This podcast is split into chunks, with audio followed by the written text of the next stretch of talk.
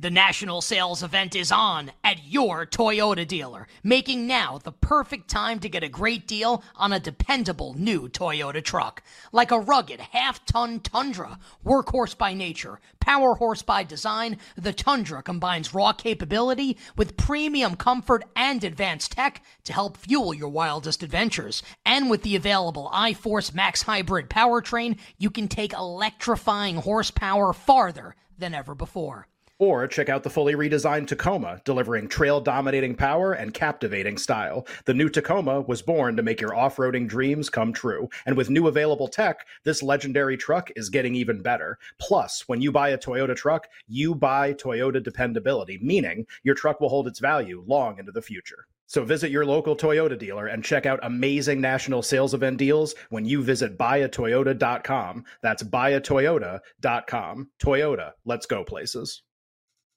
Old Man Winter here. If I had it my way, it would stay winter all year long. Short days, wind chill, black ice, and a good polar vortex. Oh, heaven. Wait, is it getting warm in here? Your cold snap is over, Old Man Winter. Spring has arrived. Spring. Spring is here, which means it's the perfect time to get away in the Hyundai you've always wanted. Visit the Hyundai Getaway Sales Event, where you can get great deals on all of our award-winning Hyundai models, like the tech-filled Tucson and Kona, as well as the spacious Palisade. Enjoy wherever you go with the peace of mind that comes with America's best warranty and three years or thirty-six thousand miles of complimentary maintenance. But hurry in. These deals won't last. Add more joy to your journey at the Hyundai Getaway Sales Event.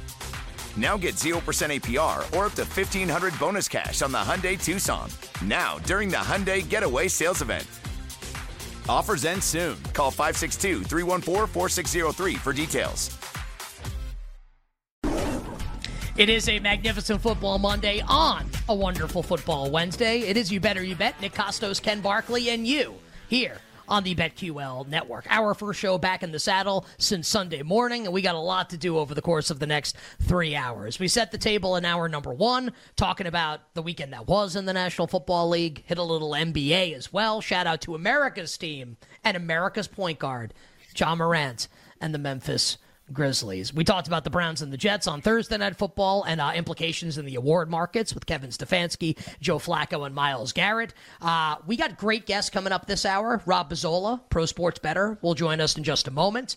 Brian Baldinger, Odyssey Sports N F L Insider, twenty minutes from now. And then Ken and I will get back to our handicap of Week seventeen. We'll go to Saturday night with the Cowboys and the Lions in Dallas. And then we'll move to Sunday slate beginning with the Bills and the Patriots in Western New York. So we got a lot to do. Bets uh, coming up at the end of the show, final hour in the Power Hour for tonight. But let's get to them right now. Pro Sports Better Rob Pizzola joins us here on the show. Rob on Twitter, at Rob Pizzola. You got to check out Rob's sports betting content company, the Hammer, on Twitter at the Hammer H Q. Uh, his podcast, sports betting podcast, is Circles Off. Uh, Rob, welcome back to the show. Nick and Ken, hope it was a great Christmas for you and your family. How's it going? It's going. Uh, that's what I can say right now. I'm running on fumes, man. The holiday season, especially with uh, N F L games mixed in, uh, it's it's great. But like, I didn't get the afternoon nap on the couch on Christmas Day or anything like that. It was uh, a lot going on. So uh, happy to have had a good year and spent it with family. But uh, whew, man, uh, I can't wait to to mix in some naps this week uh, whenever I can. That was a good. That was a good high pitch there. Whew. Yeah, it's, uh, we got a lot of that going right now. It's good. It's the holidays. You kind of feel like that a lot, um, especially if you work in sports like we do. Rob, I, I know there's one bet that you're like really confident in that you want to talk about, and then we'll just kind of hit on some other topics and some other games. Why don't we do that first? Just a bet coming up this weekend that you really like. I believe it's in the Seahawks game. Yeah, so I bet the total in this game, and I, I took the under. Uh, it moved a little bit today, and you know I think still any number across the board is fine in terms of betting the under in this game. So it's uh, two-pronged, but Seattle, in terms of Geno Smith, I'm just not a fan of of the offense altogether right now. It's very conservative. That tends to be the case under Pete Carroll, but if last week's game against Tennessee wasn't a sign for you, I don't know what is. That's a Tennessee defense that's typically a pass-funnel defense. Teams have been exploiting them through the air all year long. Seattle thought it's going to be a good idea to just run the ball again because that's our M O, that's our bread and butter on offense. Didn't work for them. They were forced into a lot of third-down situations. Um, where they had third and long, and they couldn't put up a big point total on Tennessee. Pittsburgh plays a ton of man. That's a defense that Geno has struggled with for the vast majority of his career. And I think you're going to get a very conservative game plan from the Seahawks offense. On the other side, Steelers offense, Mason Rudolph, great game against the Bengals. A lot of yards after catch. That really aided him in that one. But I'm just not a Mason Rudolph fan, and I think that there's kind of been like an overcorrection, thinking the Steelers offense is going to put up big numbers again.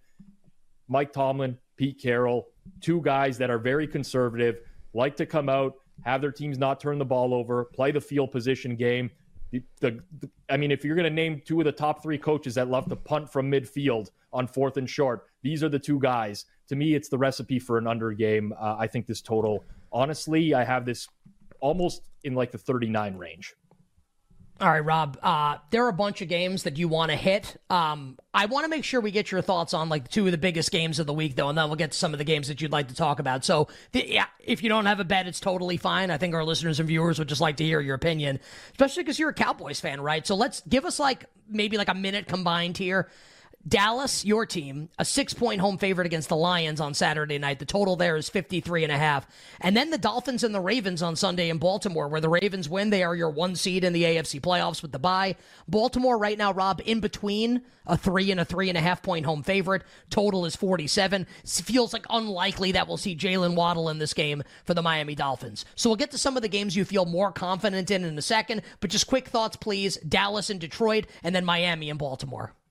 So Dallas, Detroit, my first thought before lines open this week were I would love to play Dallas next week in some capacity. Detroit just clinched the N F C North.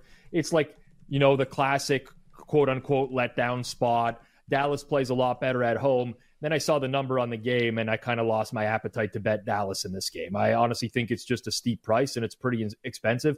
I've honestly started to consider whether or not I want to play Detroit in this game. The last couple Cowboys home games, while they do put up a lot of points, they have given up a lot of success to the opposing teams. Now, the Eagles, you might say, only had thirteen points when they played in Dallas. There were three fumbles in that game, one by Devontae Smith, one by A J. Brown, one by Jalen Hurts. That kind of hurt the, you know, you just look at the final number there and you're like, the Eagles scored thirteen points. They moved the ball pretty successfully in that game. The week prior was the Thursday night football game against the Seahawks, who put up thirty-five points on Dallas. So I think Detroit's offense is still very capable here. I, I mean, this is a long-winded answer of me saying I don't like really like anything here, but I wanted Dallas. I just think that like all these things are priced in already, and it might actually create some value on the other side. For Miami, Baltimore, I'm still considering Miami in some capacity here, but I thought, I mean, we got out, out to four. We saw some Miami buyback. I personally believe there's still going to be some Baltimore money that comes in later in the week. I'm not so keen to move at the current prices that are here on the Dolphins when you consider their injury report, but the Ravens are a very good team. They also have an extremely wide range of what they can be, and we're very quick to forget about those Ravens like complete stinker games where, I mean, it's the ultimate, you know, uh, screw around and find out type of game. Let me put it at, at that. But like the Cleveland Browns game against Deshaun Watson, where they lost thirty-three thirty-one. A few weeks ago, where they almost lost to the Rams at home. Uh, earlier in the year, the game against the Steelers. Like, they're not immune to a terrible performance. It seems like a good sell opportunity on the Ravens here. I just wish Miami was healthier, but I can see myself getting involved in the Dolphins later in the week if we continue to see a little bit of a push towards the Ravens. Yeah, and, I, you know, if it's like, well, what would cause that number to move? Be like, well, Jalen Waddle's got a high ankle sprain. That's him. That that's that tickle your fancy is something that could potentially move the point spread, and, and Dolphins could still get a pretty negative injury report. We'll kind of see how that goes. Rob, this is a two-part question here. Just, we haven't talked about league M V P that much in the first hour. We'll do a lot of it tomorrow when we do this game. When we do a couple other games, we'll talk about it as well. So Brock Purdy obviously puts up the clunker on, on Christmas night, four picks. Darnold comes in and I mean, it's just, it's again, crafted in a lab to make him the most likely to lose the award as possible. So just a two-part answer here. This does not have to be a price discussion where Lamar is like minus two hundred. He's kind of taken the torch from Brock Purdy as a really, uh, as a presumptive favorite to win league M V P. If the Ravens beat Miami, who do you think wins M V P? And if the Dolphins beat Baltimore, who do you think wins M V P? And it can be the same, it could be Lamar for both. You don't have to give me a different player, but if you play out Baltimore, Miami both ways, just knowing that result, what would be your best guess who wins M V P in each situation? Yeah, so this is when there's a cluster like this and there's so many people that can win at this point in the season, I'll start to call it the recency bias award, right? Like Purdy has no chance now because we're just going to remember this type of game. If Lamar wins this week, his his number is going to – I I mean, I don't want to say he's a shoo-in because anything can happen, but I think it's very likely that he's going to end up winning. Now, if they lose, okay, Tua's going to get a bump. But then the Dolphins play the Bills afterwards, and who that outcome of that game could also have an impact on M V P as well. So it's kind of like a wait and see type of approach. Um, I don't, I mean, my only opinion is I don't think Christian McCaffrey is live personally. Uh, I, I, and this is not just because I don't think a running back deserves to win. I just believe that the general consensus out there from people who can vote now, they diminish the position enough that I think it hurts his chances at winning M V P overall. So that's my only kind of statement on this market right now. I do, though, think Tua is very live. I mean, if you do like the Dolphins this week, you might as well bet Tua at nine to one as well. I think that's certainly in play, especially when you just look at the metric. Like his numbers this year are very, very good relative to Lamar's as well. So uh, I think that he certainly has a shot. You better, you bet here with Nick and Ken. It is a Monday on a Wednesday, our first show since Sunday. We're joined by pro sports bettor Rob Pizzola, talking week seventeen in the N F L on Twitter at Rob Pizzola. All right, Rob, hitting some of the games that you do like for this weekend. Let's go to the Patriots and the Bills coming up on Sunday in Buffalo. The Bills almost blowing that game on Saturday night to the Chargers. New England not knocking Russell Wilson out of the starter's job in Denver. We'll get to the Broncos and Chargers as we move along. Uh, Bills, a twelve-point home favorite. Total here is forty and a half. Uh, Patriots winning the first meeting between these teams as an eight-point dog earlier in the season. Uh, Bills laying twelve, forty and a half. What do you got, Bills and Pats? You always got to be careful with outdoor games, Buffalo, at this time point in the year. So there might be some rain in this game, which we're seeing right now. I actually think this total's a little bit too low. I've been on Buffalo unders for a while now, or at least was for a period of the year because their offense has dynamically changed.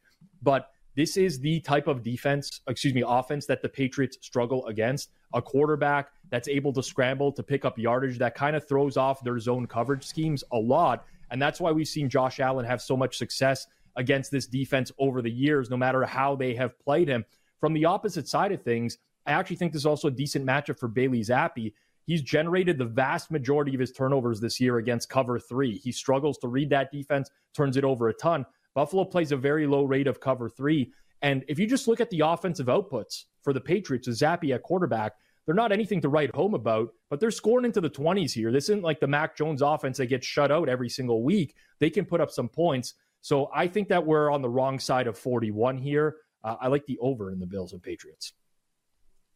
Rob, cu- curious, I, I see Falcons Bears written down here, and I'm just like, I don't even know what to say about it. Atlanta, a lot of weeks, like we just said, and Nick, I feel like Nick's honestly said everything about Arthur Smith and maybe how this is going to go. Now there's like jokes that maybe Russell Wilson will be their starting quarterback next year, and just it's like it just kind of this stuff all writes itself. Bears given a really good accounting of themselves to close the season, covered against Arizona.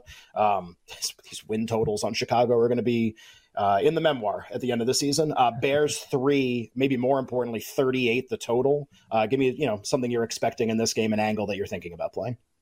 Yeah, funny for Atlanta. They could have had Lamar Jackson for a couple first rounders, and they might end mm. up with Russell Wilson next year. Uh, how's that for a, a downgrade of what could have been? Um, I, I like the under in this game. I, I think the Bears offensive unit looked a lot better last week than you would typically expect based off the fact that they played an Arizona defense that's not very good. Atlanta's defense at full health right now. They got David Onyemata back on the D-line last week. That helps them a lot in the run defense and solidifying that overall. I think this is a good unit, and I think Justin Fields is typically going to struggle against this type of defense who really mixes up their coverages a lot and doesn't play a lot of cover three. On the other side of things, one thing that was apparent for me with Atlanta last week with Taylor Heineke, they had a good offensive output, but a lot was underneath. And I think it was very clear to me that Arthur Smith wants someone in there who's not going to make mistakes and not going to take the chances that Desmond Ridder did. That's a little bit more of a conservative offense. I love the Bears defense with the way that they are at full health right now against an Atlanta team that has issues at both left tackle and right tackle going into the injury report this week. So I think this total's a bit too high, and I like the under here. All right, Rob, we don't have a ton of time left here. Give us like thirty seconds on the following two games. Let's start with the expansion bowl with the Jaguars and the Panthers in Jacksonville. Jags a six and a half point favorite, total of thirty-eight. Trevor Lawrence now resembling the guy from the board game Operation with all his injuries. Yeah, I don't know where that we're going to get back to seven, but I'm set by points for seven here on Carolina in this game. The Panthers' offense is actually playing a lot better than people want to give them credit for. They're stretching the field a little bit more. The the unit is dynamically changing. And honestly, Jacksonville needing to win by margin against anyone right now, with the fact that they have a well below of, uh, well below average offense and defense over the course of the past six weeks, it's too big a number. Uh, I like Carolina, but I really want a seven in this game. Russell Wilson benched by Sean Payton. Jarrett Stidham gets the start for the Broncos at home against the Chargers on Sunday. Broncos still mathematically alive for the playoffs. Spread goes from five and a half down to a juiced three for Denver. So the Broncos in between three and three and a half against Easton Stick, uh, who stuck it up our, if you bet, if you bet the Bills on Saturday night. Total is thirty-seven and a half with the Chargers and the Broncos. What a move, honestly. I didn't think there was going to be that much of a market impact on Russell sitting. I did love the matchup for Russ against the Chargers defense. They play a lot of cover six. They give up a lot underneath. But ultimately, that's a that's a big move. And I don't I don't agree with the amount that the market is downgrading from Russell to Stidham. So I think the Broncos are in play here. I also think the total's a little bit too low, honestly, at thirty-seven and a half. You got your bounce from the Chargers defense last week. Uh, and I actually kind of like Easton Stick in his ability to push the ball a little bit more. Like, I'm not saying he's great, but he can make some throws and hang in there. This is a, a, a low total for what's supposed to be not bad weather in Denver this week. So Broncos and the over are both looks of mine in this game. Rob, how did it feel in fifteen seconds to get absolutely ethered by Andrew Catalan on Twitter this past Sunday? I, I honestly didn't view it that way. I, I, I didn't I, either. I didn't either, I, just my, to be clear. My, Yeah, my first thought was, why is this guy tweeting me back in the middle of a game, right? Like, he's calling a game, and he I didn't tag him either on Twitter. Like, he must, he must have searched his name or someone sent it to him, but I actually loved it. I live for moments like that. Like, I live for stuff like that. That's why we can never leave Twitter. Rob tweeting erroneously and, like, not a big deal, like, uh, about a play-by-play call. I mentioned Catalan. Catalan tweets him back during the commercial break. I'm actually calling the Seahawks and Titans. I don't know what the funniest thing about that is. Probably Catalan searching his name during commercial breaks. Uh, and also, we love Andrew Catalan. Rob, we appreciate it, buddy. Good luck with the bets this weekend. We'll talk to you next week. Thanks, guys. Good luck as well. Coming up next, Odyssey Sports N F L insider Brian Baldinger dishing on Week seventeen. We'll be right back with You Better You Bet, presented by BetMGM on the BetQL Network. Yo, Trey. Kevin, what's up, man? You know, I've been thinking, what would have happened if the N B A never vetoes the Chris Paul trade to the Lakers and we get C P three in the same backcourt as Kobe in L A? Well, you get a very happy Jack Nicholson, for sure. And the Lakers probably win a bunch more championships. C P three finally gets a ring or two or three, and the Kardashian empire is forever altered. What did you just say? Hey, everybody, I'm Trey Wingo. And I'm Kevin Frazier, and we're teaming up on a new weekly sports podcast from Wondery, Alternate Routes. As former sports center anchors and current sports obsessives, we're consumed by all the what-if questions that make being a sports fan so excruciatingly fun. If you're like us, then you also live and die on the fallout from every drop pass or play call. Each week on Alternate Routes, we'll take a flashpoint in sports, break down what actually happened, then explore every alternate scenario and the ripple effects it would have caused. Follow Alternate Routes on the Wondery app or wherever you get your podcasts. You can listen early and ad-free right now by joining Wondery Plus.